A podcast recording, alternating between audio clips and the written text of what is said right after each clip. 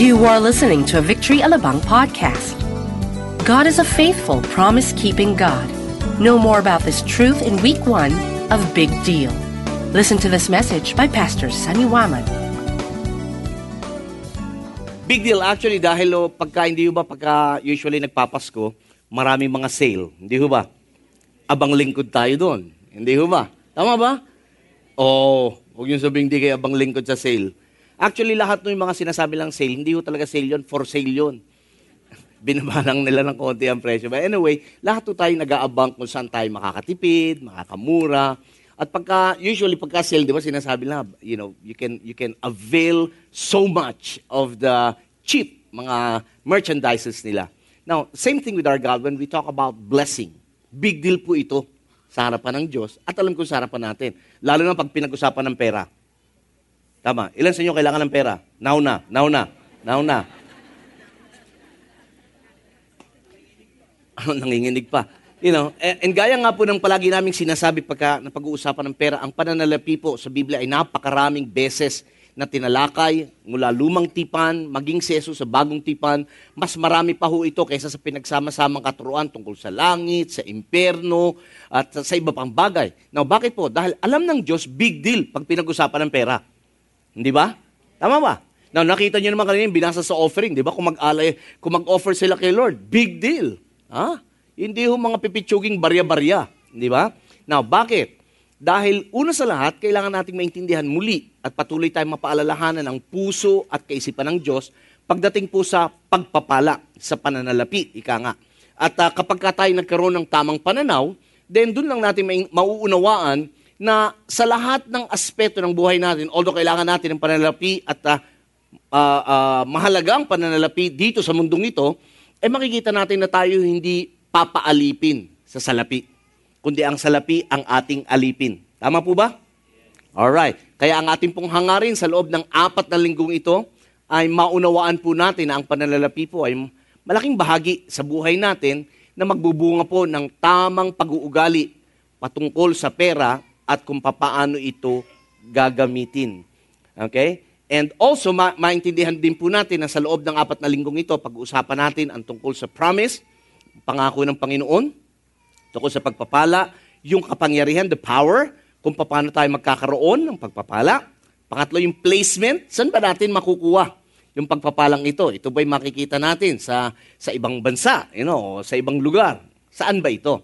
At pang-apat, yung tinatag nating posterity, na ang Diyos po hindi lamang interesadong pagpalain kayo, kundi interesado rin po siyang pagpalain maging ang inyong anak at magiging anak ng inyong anak hanggang sa isang libong salin lahi. So, ganun o, big deal talaga. Bakit? Dahil big time si Lord. Na, hindi lang yon dahil big time si Lord at big deal ang pag-usapan, ikaw din. Oh, big shot.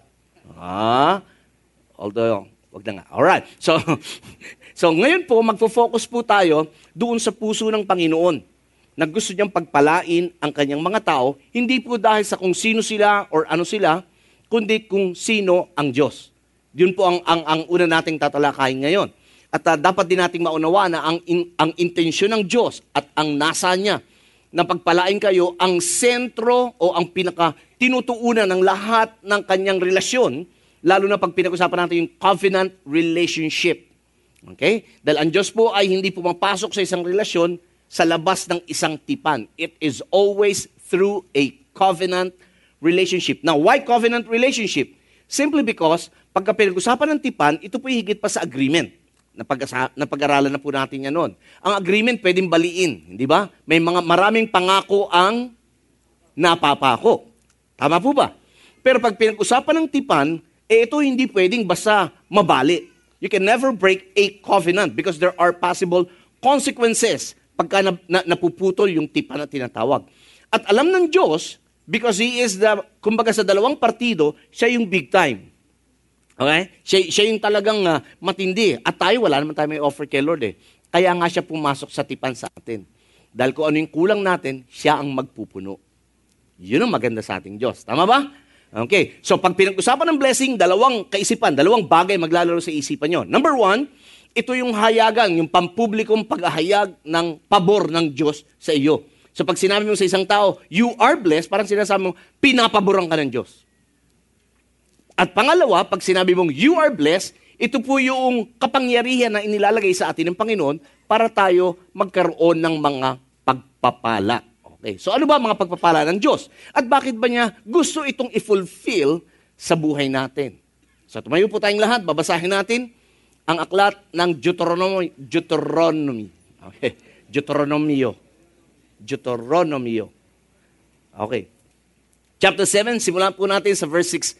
Sabayan po ninyo sa pagbasa. For you are a holy people to the Lord, your God. The Lord your God has chosen you to be a people for his treasured possession out of all the peoples who are on the face of the earth. It was not because you were more in number than any other people that the Lord set his love on you and chose you. For you were the fewest of all peoples. But it is because the Lord loves you and is keeping the oath that he swore to your fathers that the Lord has brought you out with a mighty hand and redeemed you from the house of slavery, from the hand of Pharaoh, king of Egypt. Know therefore that the Lord your God is God, the faithful God, who keeps covenant and steadfast love with those who love him and keep his commandments to a thousand generations, and repays to their face those who hate him. By destroying them, he will not be slack with the one who hates him. He will repay him to his face. And you shall therefore be careful to do the commandment and the statutes and the rules that I command you today.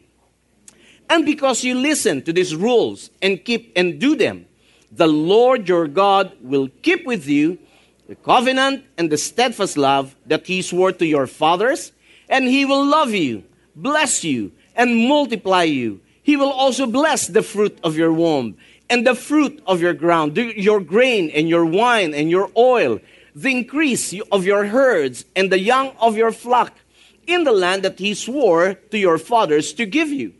You shall be blessed above all peoples. There shall not be male or female barren among you or among your livestock. And the Lord will take away from you all sickness and none of the evil diseases of Egypt, which you know, or which um, you knew, will he inflict on you. But he will lay them on all those who hate you. Father, we thank you for your word that will never return to you empty. We thank you, Lord God, for your faithfulness that you are not a man that you should lie, nor a son of man that you should change your mind. What you've said, you'll do it, and what you've spoken, you shall make it good. Thank you, Father God, that heaven and earth will pass away, but your word will never pass away. And Lord, by faith, we receive everything that we have read, and we claim it right now in Jesus' name. Amen. Mari na po tayo maupo. Purihin ng Diyos. Now,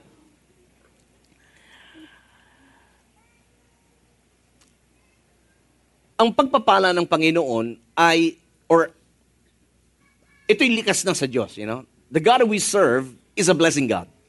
Likas po sa Kanya. You know, isang bagay ang maganda sa Panginoon, ang Diyos po ay hindi, hindi siya chani. Alam niyo yun? Hindi siya makunat. Ang sabi ng Biblia, He is able to do exceeding abundantly above all that we can ask or think of. Now, ang isa pa maganda para mas maunawa natin to, bigyan natin ng isang uh, general overview. Alam natin na ang Diyos, sabi ko kanina, ay pumapasok lamang sa isang relasyon sa pamagitan ng isang tipan. At ito ang kanyang ginawa simulat sa pool. Kay Adan, meron po siyang tipan. Kay Noah, meron siyang tipan. At sa mga taong sumunod pa sa kanila. Lalo na po pagdating kay Abraham. Si Abraham po ang isang tao na pinili ng Diyos kung saan palalaganapin niya ang kanyang tipan. Na, kung naalala po ninyo in Genesis chapter 12, yun po ang sinabi ng Diyos kay Abraham na siya'y lumisan sa kanyang mga uh, kamag-anak, sa kanyang pamilya, at pumunta doon sa dako na sasabihin ng Diyos. At ang pangako sa kanya, I will bless you and make you a blessing. And that all peoples of the earth shall be blessed through you. Now, simulan sa pool, binibigyan na ng diin ng Diyos ang dahilan kung bakit tayo nais pagpalain upang ikaw ay maging pagpapala. Ang nais ng Panginoon tayo maging givers, hindi hoarders. Hindi ho ba? Ang nais niya ay maging bukas ang ating palad upang maging daluyan ng pagpapala. Of course, maraming beses sa pagbibigay, kailangan din naman natin ng karunungan. Dahil dapat din natin maunawaan na hindi natin pwedeng papilan ang papel ng Diyos. Hindi mo pwedeng punan ang pangangailangan ng lahat ng tao. At kailangan mo rin maintindihan ang tungkol sa priority pagdating sa pagbibigay. Na maganda magbigay, inuutos siya ng Panginoon, pero wag naman sanang ang pagbibigay natin ay magdurusa ang ating pamilya. Na, naintindihan niyo po ba? Okay. Now, so from Genesis, pumili ang Diyos ng isang tao, si Abraham, at mula kay Abraham, from one man, that one man became one nation. Si Abraham, si Isaac, si Jacob, at ang labing dalawang tribo ng Israel, kung kayo pamilyar doon. Now, ang maganda nito, pagpasok ng Exodus, okay, at ang uh, pagpasok ng Leviticus, eh, sinecure ng Diyos ang kanyang tipan sa kanyang hinirang. Dahil from time to time, ang Diyos po, mapupunan nyo, doon sa unang limang libro sa Biblia, lagi hong pinapaalala ng Diyos sa kanila ang kanyang tipan. Bakit? Dahil may tendency tayong makalimot. Hindi po ba? Lalo na pagdating sa pera. Hindi ba? Madalas ang pera pagka nagtama, pagka hindi tumama ang ating pananaw, ang ating pera ay nagiging ating Diyos. Whether we like it or not. Madalas nasa sa isang tabi ang Diyos pagka meron ng pera. Pero punahin natin, pagka walang problema, o pag may problema at walang pera, di ba hawak na hawak tayo kay Lord? Tama ho ba? At mamuti na lang ang Diyos, hindi nang lalaglag. Kaya ngayon ang maganda doon sa inawit natin. We sink deep in the love of God, in His faithfulness. Yun po ang isang bagay. And so from Exodus to Leviticus, sinecure ito ng Diyos yung relasyon na yon bilang isang bansa. Now, pagdating po sa numbers, ito na maganda sa aklat ng, ng mga bilang. Dinala na sila ng Diyos doon sa almost, nasa doorstep na sila ng promised land. May pinangako ang Diyos sa kanyang bayan na lupa Yeah, it's a promised land. But the challenge is that maraming mga nakatira doon na kailangan nilang palayasin, hindi lamang palayasin, na kailangan nila to totally annihilate and destroy. And so that was the book of Numbers. And then pagdating sa Deuteronomy, ito na yung maganda.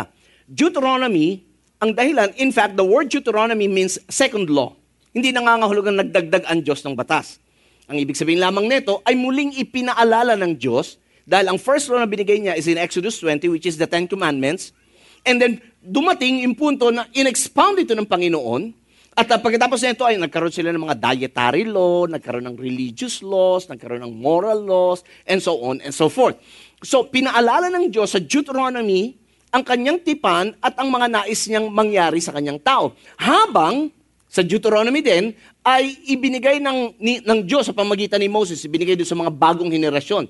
Because for 40 years na sila ay naglipana doon or, or uh, uh, nagwander doon sa wilderness, may mga bagong henerasyon na dumating.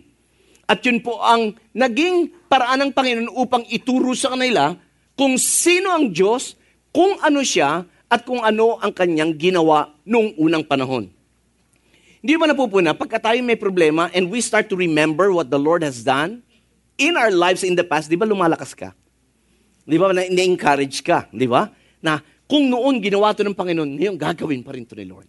Y- yun yung ugali doon eh. And that's the reason why God would always remind us. So hindi dahil lang basta tayo malilimutin, kundi He also wanted to encourage and exhort us. And so that was that that's what had happened doon sa book of Deuteronomy. At nung naihanda na sila in the book of Joshua, doon na nila pinasok ang lupang pangako. So, yun yung, yun yung storya, yun yung basic na storya. Ngayon, ito yung maganda eh. Pagka binabasa natin, pinag-aaralan natin yung aklat ng Deuteronomy, actually, ito rin ho ang maghahanda sa atin sa isang buhay na napagpapaala ng Diyos. Kaya maganda basahin niyo po yun. In fact, ang unang apat na kabanata ng Deuteronomy would speak of His grace. Alam niyo, ang grace ni Lord, ang mayamang biyaya ng Diyos, Old Testament pa lang at work na. Hindi lang ito pang New Testament. Old Testament pa lang, andun na yung grace ni Lord. Dahil ang mga tao niya ay rebelde, matigas ang ulo, yun ang matitigas ang leeg. Yun sabi, stiff-necked and hard-headed. So because of God's grace, pinakita niya, ito yung ginawa niya. And then from chapter 5, probably hanggang uh, around uh, chapter, uh, uh, basta marami, I think at 27, if I'm not mistaken, 27, ando na lahat ng mga batas. Ito mga dapat mong gawin, ito hindi mo dapat gawin. And then, after that, four chapters after that, muli pinaalala ng Diyos ang kanyang grace, ang kanyang mayamang biyaya, doon sa future ng Israel. Now, ba't ko sinasabi to? Dahil ito yung nakita ko eh. Nasa gitna ang batas, pero ito ay sinandwich ng dalawang grace. Now, which means, eto ulit yun, which means that as far as God is concerned, natural sa Diyos ang kanyang kagandahan loob. Okay? Now, paliwanag natin sa panahon natin ngayon. Sa panahon natin ngayon. Okay, papaliwanag natin. Ah, uh, ngayon, pagka, sorry, pag napag-uusapan yung blessing, maraming bagay ang pumapasok sa isipan ng tao. Di ba? Isang typical na example nito, pag may bumahin, ano sabi nila? God bless you. Di ba? Tama ba? Eh, hindi ko alam kung ikaw, kapag ikaw nabugahan, kung consider mo yung blessing. Hindi, hindi ko alam. Hindi ko alam. Baka blessing sa kanya dahil may lumabas. Ano? Pero kung sa'yo naibuga, ay hindi mo alam kung curse yun o blessing. But anyway, to some. And to other, when they talk about blessing, ang pumapasok sa isipan nila is typical pera, mga material na bagay. Tama po ba? Yung iba naman, tinuturing nilang pagpapala, success, you know, kapag ikaw ay na-promote, and so on and so forth. Sa katunayan ngayon, maging sa social media, eh marami na akong gumagamit ng hashtag na blessing at blessed. At meron po akong mga mangilan-ilan na gustong ibahagi sa inyo. Sabi ho ni Queen Bee, My eyelashes look just as good when I use an $8 mascara as they do when I use $30 mascara. Blessed. Hindi ko alam kung, uh, well, kanya-kanyang trip yan. Walang basagan ng trip, ha? Okay. Ito pa isa. Si El Jefe, sneeze in public day. Bless. Alright? Now, to si Davon McWood, sabi niya, caught a piece of bacon falling out of my sandwich right before it hit the ground. Bless. Totoo naman. Ay, hindi ba? Pag nahulog at nasalo mo, oh, di ba? Bless yun. Eh, yung iba nga sa atin, nahulog na eh. Oh, pinulod pa. Sabi, ay, wala pang tatlong araw, tapos kakain na. Oh. Blessing yun, blessing yun. Pero ito yung pinakagusto ko. Si Timothy Kyle. No class Mondays and only PE Wednesdays. Blessing. so, again, people have different views about blessing. And for us as Christians, as believers, as followers of Jesus, kailangan maintindihan natin kung ano ba talaga ang sinasabi ng Biblia tungkol dito. So, na, muli, nagbigay po ng mga exhortations at warning ang Diyos patungkol sa kanyang mga pangako. Parang ganito yan eh. Nung una naming binigyan yung aming mga anak ng kanilang gadget, yeah? nung unang beses ko silang binigyan ng 5110, diba? and, and I believe maraming mga magulang dito can relate with this. Nung pagkabigay namin ng gadget, because that was our promise. We gave the promise to them, and then after that comes the law. Oh, ingatan mo yan. Oh, wag mong lalabas yan. Oh, you know, uh, wag mo basta papahiram yan kung kani-kanino. Oh, pagka bumabiyahe ka, iwan mo yan. Isyo, wag mo nang gamitin, diyan mo lang. Oh, parang, parang, parang ganon, parang ganon. Hindi ba? Oh, come on, come on. Oh, now, eto yan, eto yan. Bakit tayo nagbibigay ng ganon? Binigay mo nga yung pangako mo, sandamakmak na batas naman ang kasama. Bakit? Bakit? Dahil ba gusto mong higpitay anak mo? Hindi. Bakit? Dahil gusto mong protektahan yung anak mo at yung gadget. Kadalasan nga lang, mas gustong protektahan yung gadget kaysa sa anak. Parang iwan mo yan, ikaw na lang ang lumabas. Parang gano'n, di ba? But anyway, alam nyo, gano'n din ang Diyos. Minsan nagagalit tayo sa Diyos, ang daming utos. Di ba? Nagbigay nga ng pangako, dami namang utos. Bakit? Hindi para higpitan ka. Kundi yung mga utos ng Diyos, yung exhortations and warning, ay para protektahan tayo. Bakit? Dahil pag namali ang kaisipan natin sa anumang bagay, pwede niya itong sirain yung pananaw natin sa Diyos. And so everything now becomes our God instead na tunay na si Lord lang ang Diyos natin. Okay? Kaya tayo'y pinapaalalahanan. Now, dito sa story natin, eto maganda, eto ang gustong gusto ko. Maraming beses, tayo mga tao, we look at things as our possession, as blessings. But as far as God is concerned, He looks at people as His blessing. Mas mahalaga ka kahit sa anong pagpapala sa mundong ito. Okay? You are always on top of the line sa isipan ng Diyos. Kaya, ano yung exhortation niya? Number one, as far as His people is concerned, they are not for destruction, but a treasured possession.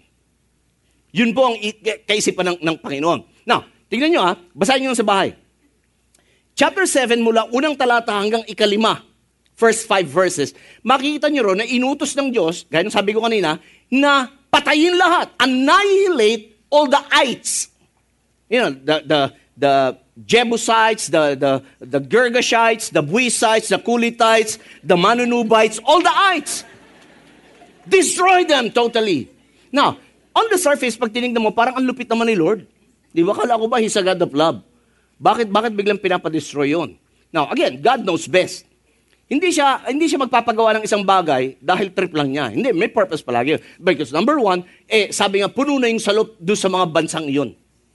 Dapat nang kayo, ka, uh, kalusin. Ika nila. So, judgment comes on the, oh, judge, judgment came doon sa mga bansang iyon. Now, hindi lang yun. The reason why God wanted His people, the Israelites, to annihilate those nations is simply because alam ng Diyos na maiimpluwensyahan nila ang kanyang mga tao noong mga bansang iyon at pwedeng mailayo ang kanilang puso sa Diyos.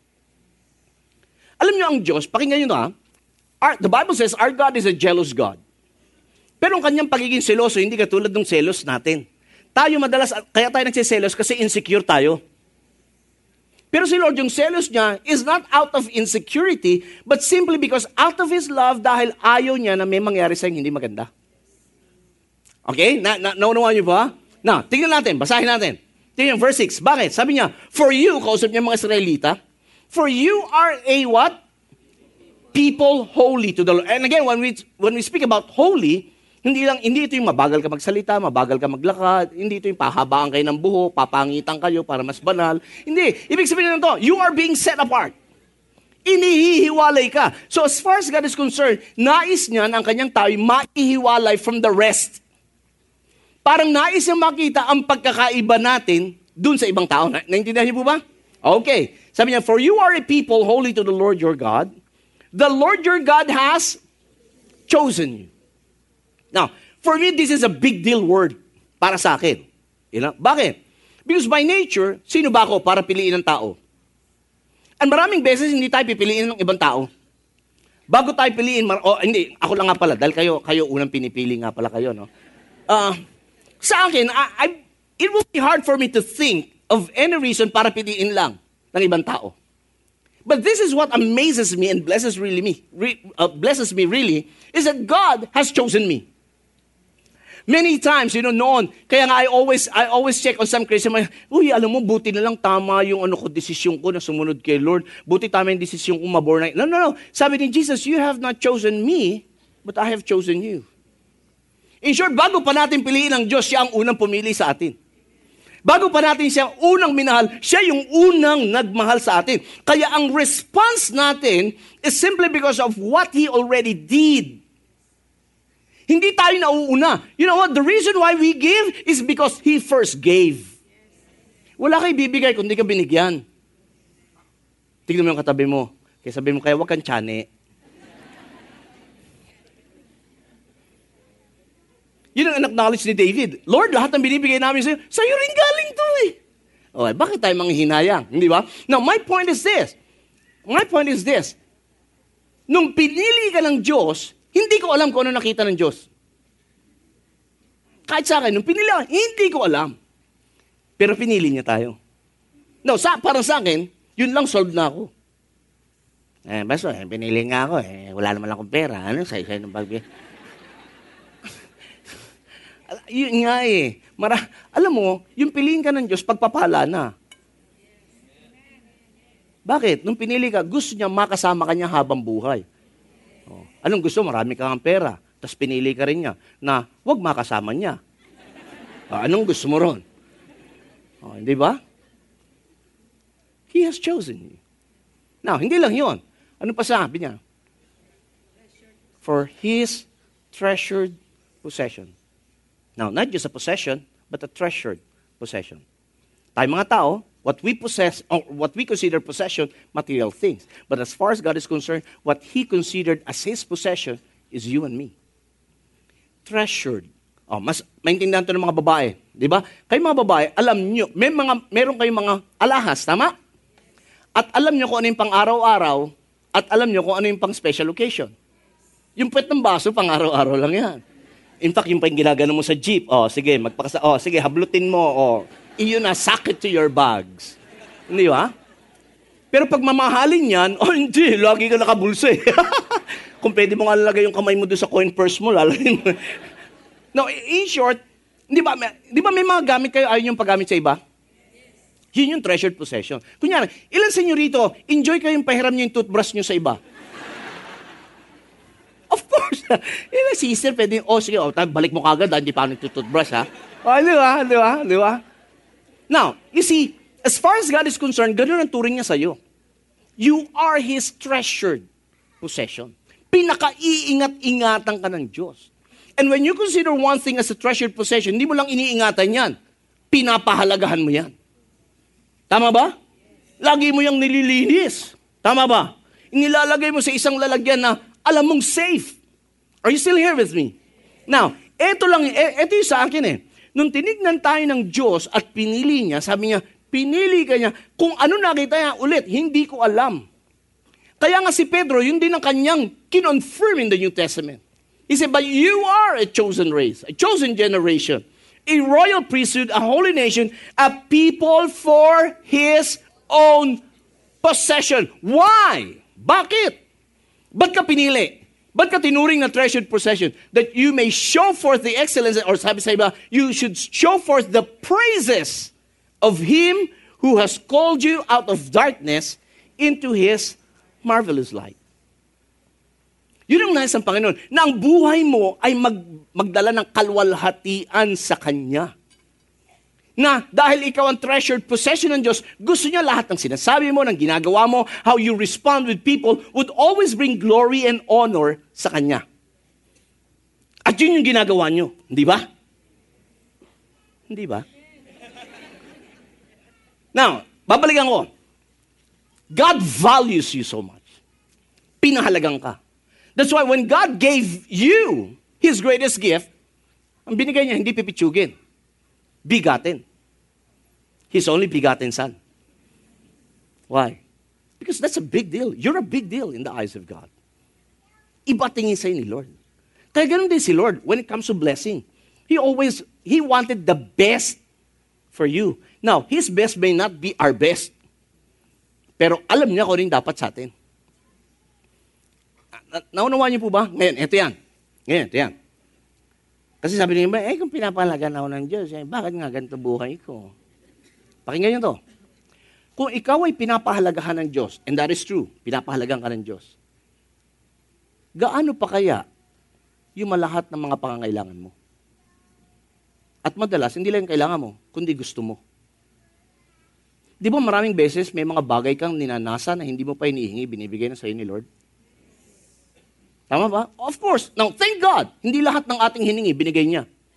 Kundi malamang marami sa atin dito, wala na. Buti lang may mga panalangin si Lord na hindi sinagot. Na, naintindihan niyo ba? Now, my point is this. If God values you, will He not bless you with everything you need and sometimes much more than what you need? So when it comes to blessing, alam mo, because God values you, handa si Lord na i-bless ka. Ang tanong lang, handa ba tayo na tanggapin yun? Lord, bigyan mo ko isang milyon. Sabi ni Lord, handa ka ba? Ah, pag nakuha ko ng Lord, saka ako maghahanda. Hindi, ngayon pala, maganda ka. Dahil, bakit? bakit? Dahil yung isang milyon na yun, baka yun ang sumira sa'yo. Baka yun pa yung maglayo sa puso natin. Sa Diyos. Sa akin lang pala, dahil kayo, hindi, hindi kayo. eh. Alam ko naman, nakikita ni Lord ang puso nyo, all out kayo. Ano? Pero sabi rin Lord, saka na, saka na, may inihanda pa siya sa'yo. Tama po ba? So again, when we talk about exhortation of God, according to His promise, in exhortation, we considered, He considered us as His treasured possession. Pangalawa, not what we can, but what He is able. When we talk about the blessings of God, it's not what we can, but what He is able. Why? Because we're limited as human beings. Maraming bagay hindi natin kayang gawin. Kailangan natin si Lord. No, no. And next week, makikita natin yun. Bibigyan ko ng emphasis. Pero going back, Deuteronomy 7, 7 to 8. Sabi ni Lord, It was not because you were more in numbers than any other people that the Lord has set His love on you. Para sabi ni Lord, hindi ka, hindi ka minahal ni Lord dahil sa mga Israelita. Hindi kita minahal, sabi niya sa mga Israelita, dahil marami kayo. Hindi, hindi. Sa katunayan, sabi niya, kayo nga pinakakukunti eh. Now, uh, this is what I love about God, and He's consistent with this. For example, God doesn't call the equipped. But He equips whom He calls. Usually si Lord, pag tumawag yan, yung dehado. Alam niyo yung dehado? Sa mga nagsusugal. Madala sa karera. pag sinabing dehado, yung, yung ibang tao mas lamang kaysa sa'yo. At madalas si Lord, pag namili, yung dehado. Yung bang mas marami, magaling. Tama ba? Kaya minsan tayo na, namamanga, Lord, pinili mo ko, bakit? Ah, yun yun eh. Yun yun eh. Kesa yung, oh Lord, ha, ah, alam mo naman kung gaano ako talino. Eto ko, piliin mo ko. Now, kung ayaw mo, diwag mo. Na, naintindihan niyo po ba? Kaya yun yung sabi niya sa mga Israelita. And then in verse 8, sabi niya, But it is because the Lord loves you. The reason why God chose His people, why He chose you and me, is because He loves us. I mean, honestly, hanggang ngayon, hindi ko makontain sa utak ko yung love ni God.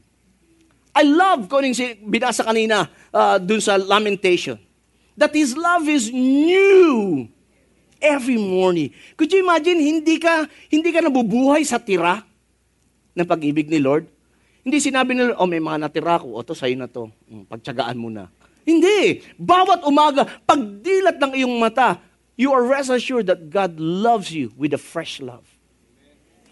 Amen. And again, for us, that's more than enough. That's a great blessing. Because he has loved you and he's keeping the oath that he swore to your fathers, that the Lord has brought you out with a mighty hand and redeemed you from the house of slavery, from the hand of Pharaoh, king of Egypt. Now, tignan nyo to ha. Nung tinawag tayo ng Panginoon, hindi lahat sa atin, eh, matalino. Tama ba? Hindi, nung tinawag tayo ni Lord, hindi lahat sa atin malakas. Hindi lahat sa atin eh merong uh, noble character. Hindi lahat sa atin ayon sa sukatan ng mundong ito. Pero ano sabi ni, ano sabi ni Pablo? But God chose what? The foolish things of this world. And you're seeing one right now. Why? To shame the wise. They're usually matatalino. Yan yung, yan, yan yung mga panayang ayaw kay Lord. Bakit? Uh, ano mapapala ko dyan? Di ba? He chose not just the foolish things of the world, but he chose what? The weak things to shame the mighty. Those who are weak and those who are not, to shame those who are strong and those who would always say, I can do this. No. Ganun mamili si Lord. Kaya huwag ka magtaka kung pinili ka kahit wala kang nakitang magandang katangian sa buhay mo. Tayo walang nakikita magandang katangian, pero si Lord marami. Kaya nga, I always say, don't you ever look down on yourself. Don't you ever belittle yourself. Kalimutan mo na at huwag ka na mag-iimo kay Lord. Grade 1 lang ang... Kung inabot niyo, nakwento lang naman sa akin to eh. Hindi ko rin alam yung kantang yun. Grade 1 lang ang inabot ko, no read, no write pa ako. Tayo hindi kayo makarelate? No, bakit? Ang tanong ko ulit, bakit? Because we're talking about, you know, not what we can, but what He is able. Now, bakit? Because when God chose you and when He considered you as His treasured possession, you know, sabi niya, kayo dihado, but I still chose you. Why? Tingin niyo bakit? Just for one good reason. So that a human being might boast in the presence of God. Kinulit ko, hindi yun yumaman ka dahil sa pawis mo, dahil sa talino mo, dahil sa... Anong, anong purpose niya? Para wala magmalaki sa atin. Dahil in the first place, wala tayong pagmamalaki kay Lord. Amen. Dahil lahat ng kung anong meron tayo, it is all by His grace. Pinili niyang bigay sa iyo. Amen. Pero, para mabalanse, wag din natin itong gamiting excuse para maging lousy at maging lazy. Because God wants you to live a life of excellence. Dapat nga tayo mga Kristiyano, tayo unang kinakakitaan ng excellence. Kung estudyante ka, dapat excellent ang pag-aaral mo. Meron nga ako kakilala, 10 years na. Love na love niya yung mga teacher niya eh. Ayaw niya iwan. You know, if you're an employee, ang dapat, you do your best pagdating sa opisina. Hindi pakitang tao kay boss. Hello? Hindi dahil walang nakatapat na CCTV sa'yo. Na, naintindihan niyo po ba? In fact, pag wala boss mo, dapat mas doon ka lalo nag-uumigi. Oh, kita niyo? Kung ikaw naman ay isang business person, dapat you, you also give your best when it comes to your, your, your, your dealing with your clients. Produkto mo, the best. Walang may amen ah. Now, haven't you noticed even Paul said we can do all things only through Christ who gives us the strength. Jesus himself said, apart from me, you can do nothing. So not what we can, but what He is able. Kaya nga tayo lumalapit sa Kanya. Why? Because He always wanted to show Himself strong on your behalf because your heart is faithfully committed to Him. Kapag nakita ni Lord ang puso natin sold out sa Kanya, ah, doon niya pinapakita yung lakas niya sa pamamagitan natin. Bakit? Para walang magmalaki sa atin. Tignan mo yung katabi mo. Sabi mo, kung magyayabang ka, si Lord ang ipagyabang mo. Ba't sa ilong lumayan? Sabihin mo ng ano, ng maayos. Okay, pangatlo. The third exhortation, and at the same time warning, is that not who we are, but who God is. Verse 9. Know therefore that the Lord your God is God. Number one, you need to know who your God is. And who is God? He is God. And so what? Because He's God, that means nothing is too difficult for Him. Nothing is too hard for Him. Nothing is impossible for God. Not just He is God, but He is a faithful God. He is a faithful God. Eh, yun ang gusto ko kay Lord. Walang laglagan. Maraming beses nilalaglag natin siya. Pero ni minsan din niya tayo nilaglag. In fact, nung times na nilaglag natin siya, siya ang gumawa ng paraan para maibalik tayo sa Kanya. Ganong katapat. Sige po, purihin natin ating Diyos. At hindi lang tapat ang ating Diyos, but He is also a loving God. Now, thank God, wala ka nang pwedeng gawin para mas higit ka pa niyang mahalin. Love na love ka niya. Kung gaano ka-love ni Father God, si Jesus, ganun ka rin niya ka-love. Yun ang maganda kay Lord. Pero ito rin on the other side is his warning. Sabi niya, and repays to their face those who hate him by destroying them. He will not be slack with the one who hates him. He will repay him to his face. Now, mahirap po yung mga galit kay Lord. Mai-in your face. At hindi lang yun. Even yung mga galit sa inyo. Yeah, sabi niya, kaya sabi niya verse 11, You shall therefore be careful to do the commandment and the statutes and the rules that I command you today And in Timothy, sabi niya, if we are faithless, ano si Lord? He remains faithful for He cannot deny Himself. Ibig sabihin, even if many times we doubt Him, He is still reliable. Even if, sabi ng ibang tao, ay, hindi naman, dinededma ka ni Lord. Hindi. He is still real. You can still put your trust and your faith in Him. Why? Because those who put their trust in God will never be put to shame. Amen. Come on, give him praise for that. Now, and what about who God is and what He can do to you? Ito sabi niya, He will love you. He will bless you and multiply you. In short, listen, when we talk about the promises of God, the blessings of God, He will not just bless you, but He will bless your whole family. Hindi lang ikaw, pati mga anak mo. That's why we can be rest assured, God, alam ko, hindi lang akong blessed, pati mga anak ko. And that's why the psalmist says, that the children of the righteous are mighty in the land. Dapat we speak destiny sa mga anak natin. Hindi, ay nako, wala kang kapag-asa. Hindi ka magtatago. Minsan tayo sumusumpa sa mga anak natin eh. Tayo naglilimita. Ay nako, yung ugali. Ah, napaka, ay nako sa impyerno ka po. Baka magkita kayo. Ingat ka. Mahirap pag doon kayo nag-reunion. He'll love you, He will bless you, multiply you. He will also bless the fruit of your womb. Well, of course, babae lang. Yung iba sa atin, malaki lang talaga. Kaya ibibless niya mga anak mo. That's why you also have to speak blessing to your children. Amen. Now, hindi lang yun. Eto pa. Not just your children, but the fruit of your ground. Meaning, the works of your hands. God will bless the works of your hand. But trust me, God will only bless your hands if you're working. How can He bless the work if you're not working? Hindi naman sinabing pagpapalain ng Diyos ang iyong mga kamay habang nasa iyong mga bulsa. Hindi. That's why you have to work. Amen. Okay. Hindi lang yon. Ano pa sabi niya? Your grain, your wine, your oil, the increase of your herds, and the young of your flock in the land that He's worth. Meaning, if you're a business person, God will bless your business. Ilan sa yung mga business people dito? Taas ang kamay. Taas ang kamay. Okay, let me just give you the word of the Lord. Maybe your business is small. Maybe, uh, anong business nyo? Plastic balloon, pakong bakya, or mga maliliit. Now, listen, this is the word of the Lord for you. Do not despise small beginnings, for in the latter end, it will greatly increase. Amen. That's why, even yung business nyo, umaga pa lang, pinagpe-pray nyo na yan.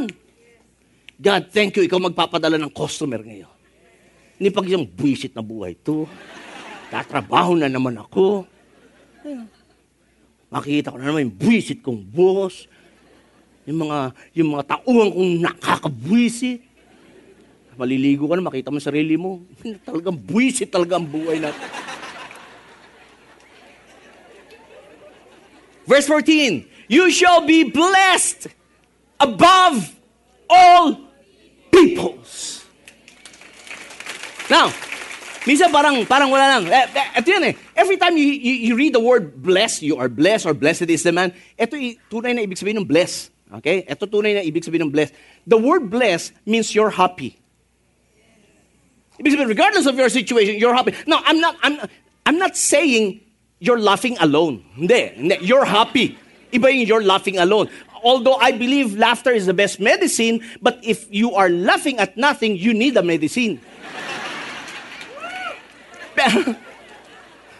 Ma, ibig sabihin ng happy, listen, ibig sabihin ng happy, hindi mo kailangan maghanap ng ibang bagay para magpasaya, magpasaya sa'yo. Because you're blessed, you're happy, natural sa'yo yun. Kasmahal ka lagi. Na hindi lang yun. The word blessed also means you're fortunate. Na hindi swerte, mapalad ka. Dahil pag may swerte, may malas. Ngayon, eh, mapalad ka. Bakit? Walang matalampakan. Mapalad ka lang. Oh, hindi ba? I'm blessed. I'm fortunate. And the best definition is this, and I love this. If you are blessed by God, being blessed simply means you are to be envied. Sa Tagalog, ikaw ang kaiinggitan. Kaya ka nga iniintriga eh. Oh. Naglalakad ka pala, hmm, kala mo naman kasi, inggit ka lang. na, naintindihan niyo ba yung pinag-uusapan lang?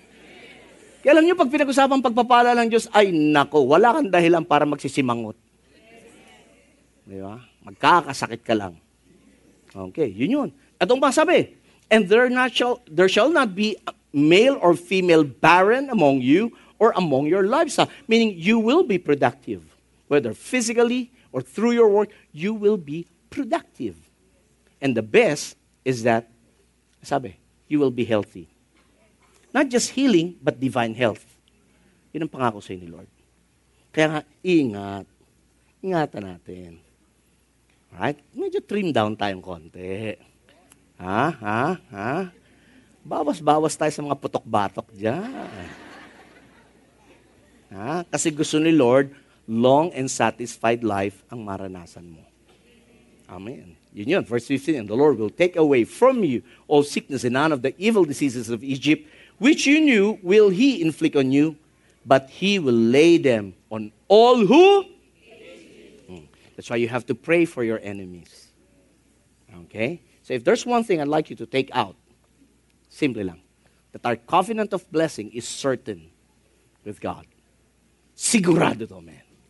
Maring hindi pa natin nakikita, pero sigurado to. Meron ang inihanda si Lord para sa iyo. Hindi lang ikaw, kundi maging ang iyong anak at maging anak ng iyong mga anak hanggang sa isang libong saling lahi. Could you imagine that? For 1,000 generation, ang generation mo blessed. Ha? Ha? Ha? Kaya po ninyo, yung mga anak natin will even become better than us. Parang kayo, you become better than your parents. Now, our children will become better than us. Our apos, you know, pa, yung iba sa inyo, di ba, mga apostolic. Kaalaga na kayo ng mga apo. Di ba? Your apos will be better than you and your children. Yun yun eh. Rest assured tayo with that. Now, Pastor, bakit ka nakasiguro? Eh, para ka naman sigurado. Oo naman. Bakit? Hindi sinungaling si Lord.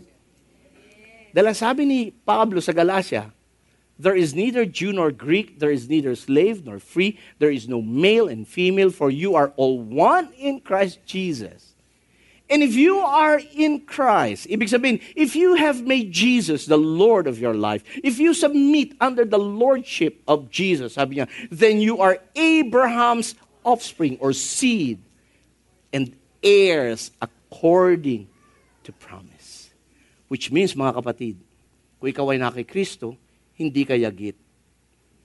Eredero ka. Ha? Isa kang asindero. Hindi nagtitinda ng asin, kundi yung, ano ba, as, asin, asin, asindero. asindero. She-shalt ba yun? She-shalt? But kidding aside, hindi ka yagit. Kaya dapat pag umasta ka, no, hindi ko naman sabi magyabang-yabang. Ang sinasabi ko lang dito, steady pulso ka, low profile, pero alam mo kung sino ka sa harapan ng Diyos. Hindi dahil sa kung sino ka, kundi kung sino siya sa iyo. Amen. Amen. Sige po, purihin natin mga ating Diyos. In fact, nais kong tumayo tayong lahat ngayon. Let's just all stand up and, and I want you to lift up your hands to God and start to thank Him because the Bible says you are blessed. We hope you were inspired by that message. Be updated on podcasts and events, and even follow a Bible reading plan by downloading the Victory Alabang app for all Apple and Android mobile devices. Thank you and stay connected.